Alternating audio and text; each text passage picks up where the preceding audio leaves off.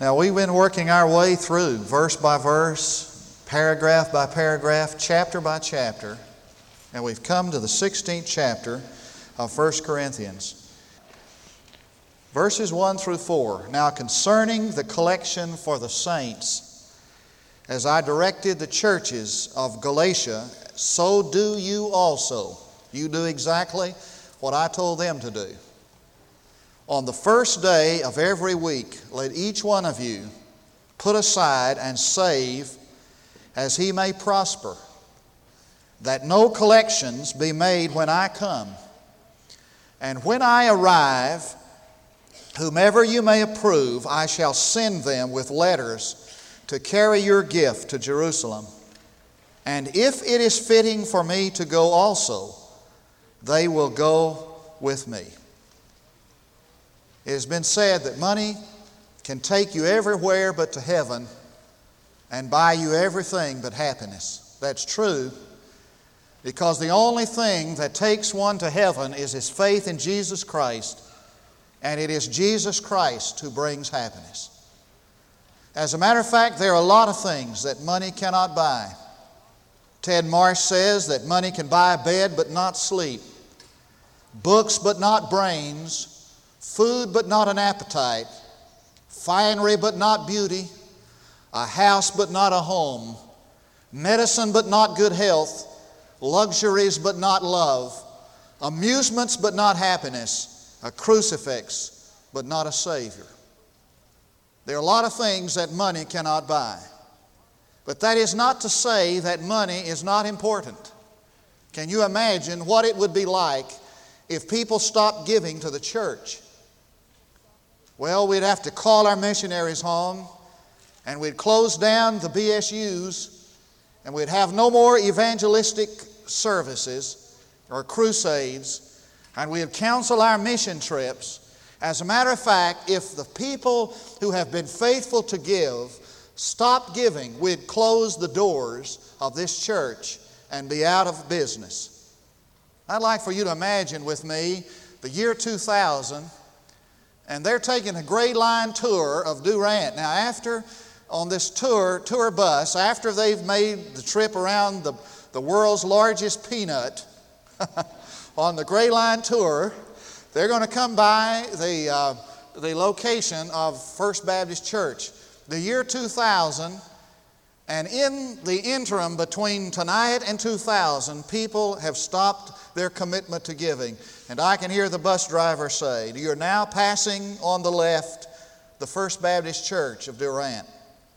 An endowed plant was once enjoyed by a privileged congregation that delighted in the benefits of membership without contributing up to their capacity.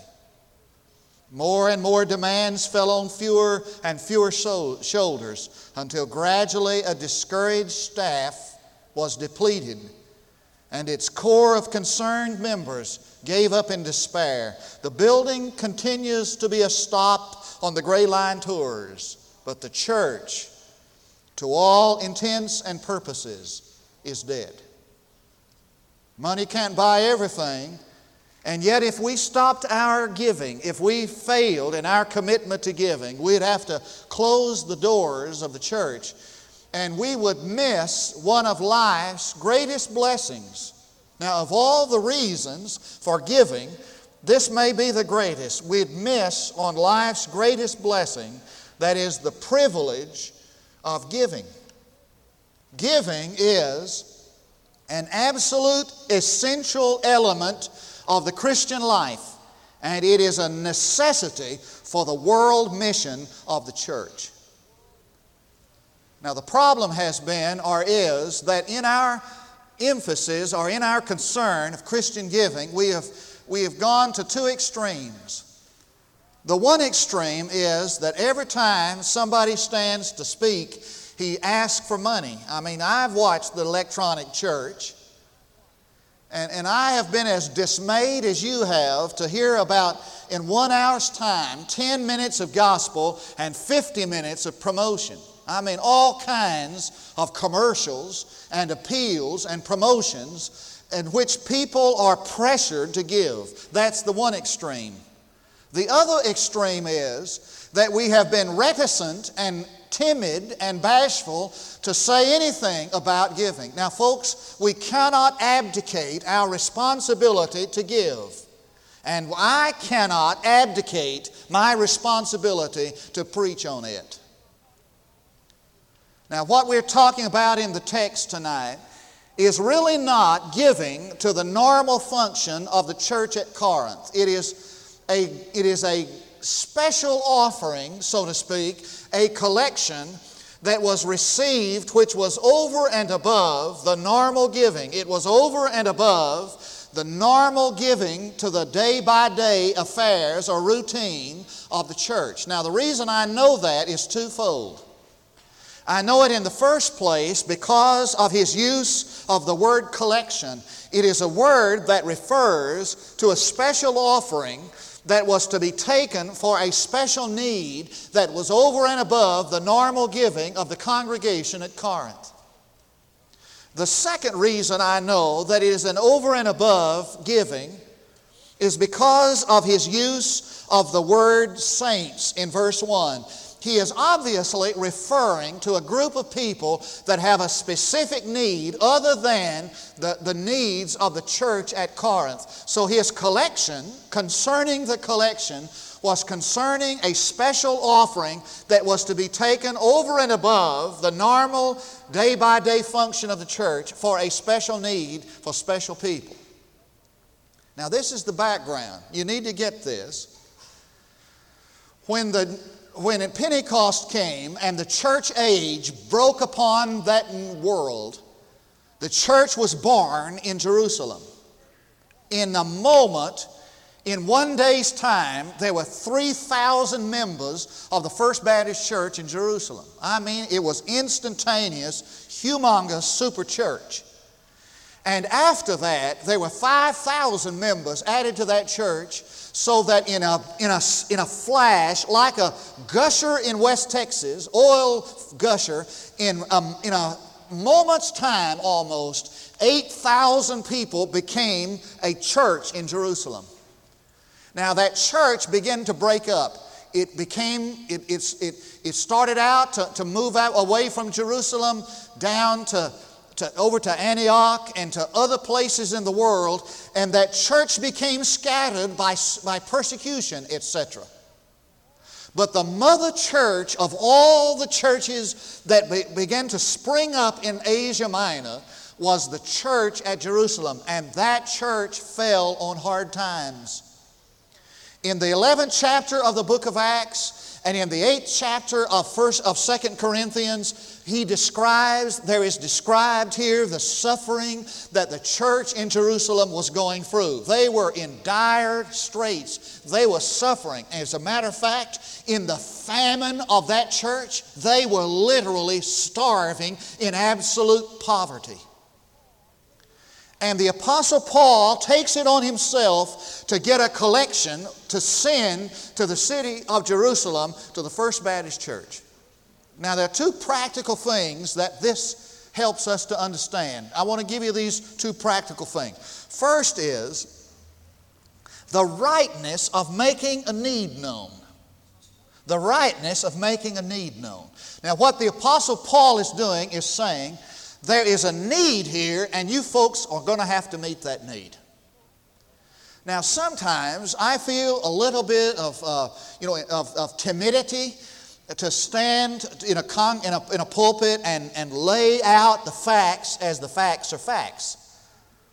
The Apostle Paul makes it clear that there is a rightness in, in establishing before the people a need that only they can meet. The second practical thing is that we can understand that our giving is not just for our own local church. Our giving is to be not just um, expended upon our own needs and facilities, it has to begin there, but it has to be distributed to the needs of the world. Now, there are some principles that we need to follow in this method of giving. Okay, so number one giving is to be, are you with me? Giving is to be systematic. Verse 2 says, On the first day of the week, let each of you, etc., on the first day of every week. Giving is to be systematic. Now the, now, the construction there and the language of the New Testament is, is to suggest this that this was to be an idea of definite planning. In other words, a family comes together and they make definite plans to give systematically. Do you do that? I have a feeling that most of our giving is spasmodic, you know. If, if I come to church and I've got a little, I'm gonna, I'll give. And what he's talking about is a systematic plan that you have devised for you and your family. It needs to be taught in the home. Now, I learned my giving from my father. He was a man who was. Uh, uh, who never prayed in public. I never heard my father pray in public.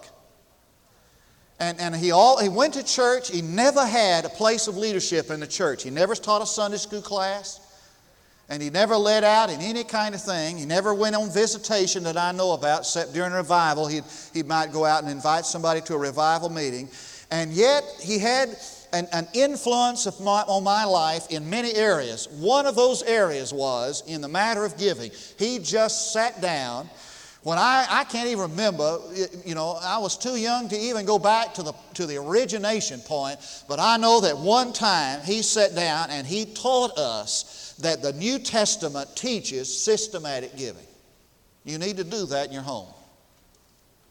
Secondly, Giving is to be individual. He said, Let each one of you. It is to be an individual thing.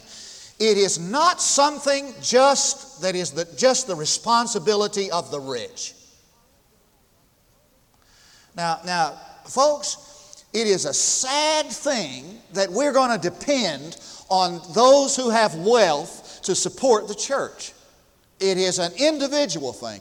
It's not just for the wealthy, and it's not just for the leadership of the church, and it's not just for the adults, young people. Let each one of you do it. It is an individual thing. We have an individual responsibility. Let each one put aside, which leads to the third principle, and that is that it is to be done continually. The Greek construction is in the present tense, and this is what it says Let a person continually, systematically, individually give and never stop. Now, what stops you from giving? Whether or not you can afford it. Now, when you ta- tally up your, uh, uh, you know, the amount that you have left at the end of your check, you know, at the end of the month, if there's not enough there to give, what, what does that stop you from giving? What stops you from giving? I, sometimes people say, well, you know, I used to give, but I, I, I had a guy tell me this one time. He said, I, I, used to give to First Baptist Church in Durant. He said, I, I've passed by the church and I've seen lights on down there. He said, I know that you guys waste money. I'm not going to give my church money. I'm not going to give my money because you waste it. What stops you from giving? The text says that our giving is to be continuous and nothing is to prevent it. Third, fourth, it is to be proportionate giving. He said, Let each one of you put aside and save as he may prosper. That is, as he has been prospered. Now, our giving is to be in proportion to our receiving. I need to say that again. Proportionate giving is the secret or the key in the New Testament, and it is to be in proportion to our receiving. Proportionate giving is the key to the Christian uh, to Christian giving in the local church. Now, what is the proportion to be? Now, there are some who believe that the proportion, the guideline for giving is the tithe. I frankly believe that that for me is the, is the guideline for my life to give at least the tithe. Now, some will say, well, that's legalism. That comes out of the Old Testament law and we live under grace. No, Abraham tithe before the law was ever given. And God seems to sanction that. I believe that for me, the guideline is the tithe. That is the first tenth of my, uh, my salary. Now, I want you to listen very carefully because I don't want to be misquoted or be misunderstood. We would be hard pressed to find in the New Testament a specific commandment to tithe. We'd be hard pressed to find New Testament scripture that commands the tithe. That's going to shock you, but it's true.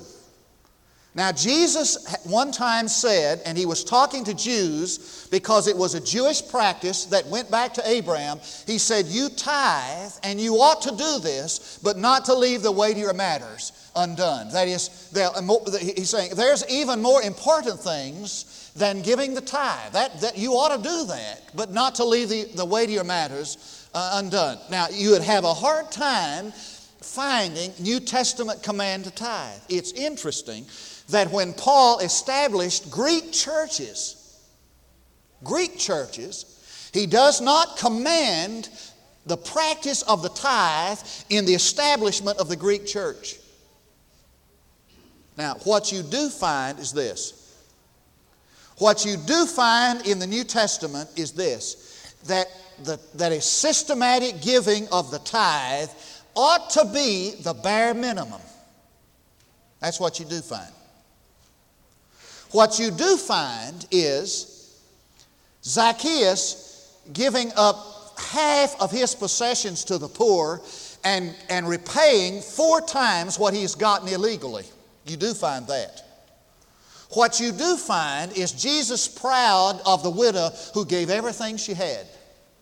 What you do find is Jesus saying to the rich young ruler, Sell all of your possessions and give it to the poor. What you do find is the practice of Jesus described in the book of Luke to give everything up and give alms to the poor. And what you find in that book of Acts in the New Testament church is the complete, total divestiture of all possessions and then giving away their possessions to the poor. That's what you do find. And now, while we quibble over whether or not we should give the tithe, that's what you find in the New Testament. And while we quibble about, am I going to give the tithe, if you went back to the Old Testament and tried to trace through the teaching of the Old Testament concerning the giving of, of one's possessions, you would find that they were commanded to give not just 10%, but 20 to 23 and a third percent of their income. That's amazing, isn't it? So, what is the proportion of my giving? The New Testament teaches that I am to give sacrificially and cheerfully. Sacrificially and cheerfully. There's a fifth principle, and that is this that we're to give privately. That means no pressure. Now, watch this. The Apostle Paul said, I'm coming to Corinth and I want no collection taken after I get there. You know why? Because he knew that when he got there, his presence would put pressure on the folks giving. He said, I don't want to take a collection when I get there because I don't want people to feel the pressure of my presence. I want them to give without pressure. That's exactly the way I want it. Now, now sometimes I have um, felt, have, had encouragement from some to, to, to talk more about giving, about the tithe. I, I, have, a, I have a reluctance at this point that I, I, I don't want it to be something that where, where folks sense that I'm putting pressure on giving. I would never do that. If you're eh, coming to this church expecting to hear a lot of sermons on giving and, a, and have a pastor constantly pressuring you to give, you'll never find that in this church. I make you that promise. Now, look at the arrangements in verses 3 and 4. He says, And when I arrive, whomever you may approve, I shall send with them with letters to carry your gift to Jerusalem. Now, you, you got to see what that says. It's just heavy stuff. Look at here. The, the Apostle Paul has such tremendous humility. Now, he's going to get this collection and he's going to get a group of men and, and, they're going to take this collection over to Jerusalem. And, and the Apostle Paul is saying, You choose the folks you want to take this collection to Jerusalem. When I get there, I'll send letters or credentials on with them. In other words, what he's saying is, I don't want to have anything to do with handling that money. Now, here is the leader of this church, the founder of it. And he is saying, You choose who, whomever you want to deal with this matter of money. I don't want to know anything, I want to have anything to do with that. It's my philosophy entirely. I don't even have the combination, true story. I do not know the combination to the safe. I don't want to know the combination to the safe. And I absolutely, I know exactly zero of what, who gives in this church. I have absolutely no idea who gives and what they give.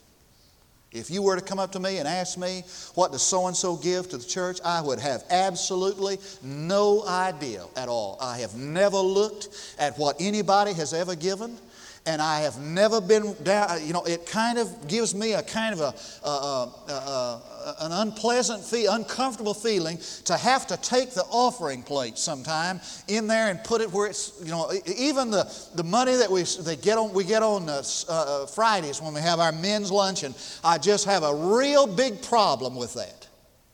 It's exactly what the Apostle Paul is talking about. Now look at what he said in verse 3, uh, verse 4. And if it is fitting for me to go also, they will go with me. If it is fitting for me to go. Now, what is he talking about there? Well, frankly, he's saying, if we get enough in the offering that will be worth my time, I'll go to Jerusalem with them. I mean, he's preached the gospel. He has more important things to do than to take care of folks' offering, you see.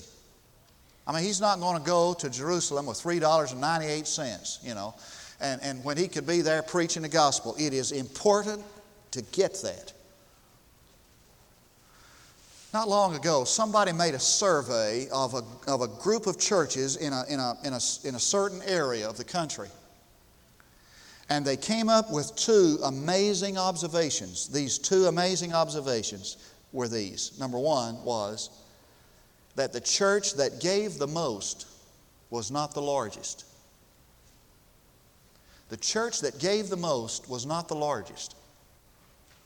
I can take you to a church in Fort Worth, Texas, and I have just been amazed at the giving of that church. The second observation this survey made was that the church that gave the most, that was over and above the normal uh, Uh, requirement or expenses of the day to day operation, the church that gave the most over and above the, the normal requirement of the day to day operation was the church that was the, was the most in debt. Isn't that amazing? The church that had the largest debt gave the most over and above the, the responsibility of that church. Now, there are three applications I want us to get on this, in this message on giving. The first ob- application is this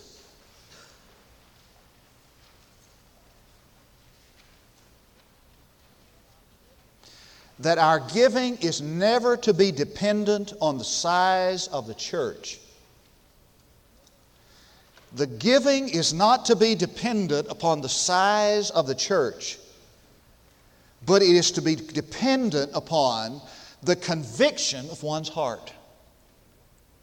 Now you say, what do you mean by that? Well, I think sometimes we think, well, that's a big church down there and they, they, you know, they got a lot of money. It is not to be dependent upon the greatness or the smallness of the church, but on the conviction of one's heart. Secondly, our giving must be prompted from within and not pressured from without. It must be prompted from within and not pressured from without. Now, you start getting pressure from this person and that person, turn them off. The pressure must come from the heart, from within, not from without. And third, Our giving is a gauge of our gratitude. It just is. There's no else, there's no other way around it. Our giving is the gauge of our gratitude. That, that it just reflects how grateful we are for what we have. Now, I want you to listen to this, and then I'm through. Now, brethren, we wish to make known to you the grace of God which has been given in the churches of Macedonia. That in a great deal of affliction, their abundance of joy and their deep poverty overflowed in the wealth of their liberality. I said, that is the most paradoxical, amazing statement you'll find anywhere. He said, their, their poverty overflowed in liberality. By the way, let me say that this is 2 Corinthians chapter 8, and the Apostle Paul is, is writing to this church that he's talked to, he's, he's talked to uh, in, in chapter 16, and he's building a fire under them because they hadn't done anything about the collection that he's talking about in chapter, chapter 16. And he's reminding them of the churches in Macedonia who, out of abject poverty, just overflowed into liberality. Verse 3 For I testify that according to their ability and beyond their ability, they gave of their own accord, according to their ability. The fact is, folks, the fact is, we are not, as a, as a church, as a First Baptist church, giving according to our ability to give. That's a fact. If we gave according to our ability to give, we would have more than we would, could spend in the operation and ministry of this church. It's a, it's a fact. We are not giving according to our ability. Look at verse 4. Begging us, he says, begging us with much entreaty for the favor of participation in the support of the saints. Can you imagine that? Folks coming up and begging for the opportunity to give? I mean, I've already sensed from you, you almost begging me to hurry up and get through with this. You know, when's he going to quit talking about giving? They're begging to give. Would you find some place for me to give? Isn't that amazing? And this not as we had expected, but they first gave themselves to the Lord and to us by the will of God, and to us by the will of God. You know what happens? The people who give the, the most are the people who have given themselves to God and to those who are leading in the ministry of the church. Let's pray together. Father, we know that it is the nature of love to give, and that it is a part of our, of our authentic humanity, our authentic Christianity, to give.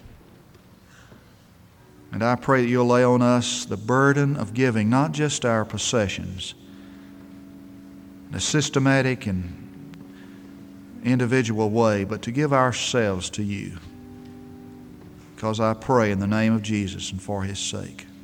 I'd like to offer an invitation tonight. The, sometimes invitations seem to be kind of uh, strange to certain kind of sermons. I want to make an appeal tonight to people. I have, you know, I've preached sermons on tithing. People got saved. Because while you preach what God lays on your heart to preach, He's going to bless it, whatever it is. There might be some tonight who want to give their heart and life to Jesus Christ or to join the church or make a commitment to a systematic, planned program of Christian giving, beginning with the giving of their lives. If you have that urge or that persuasion from the Lord from within, you, you, you do it tonight, would you, while we stand and sing?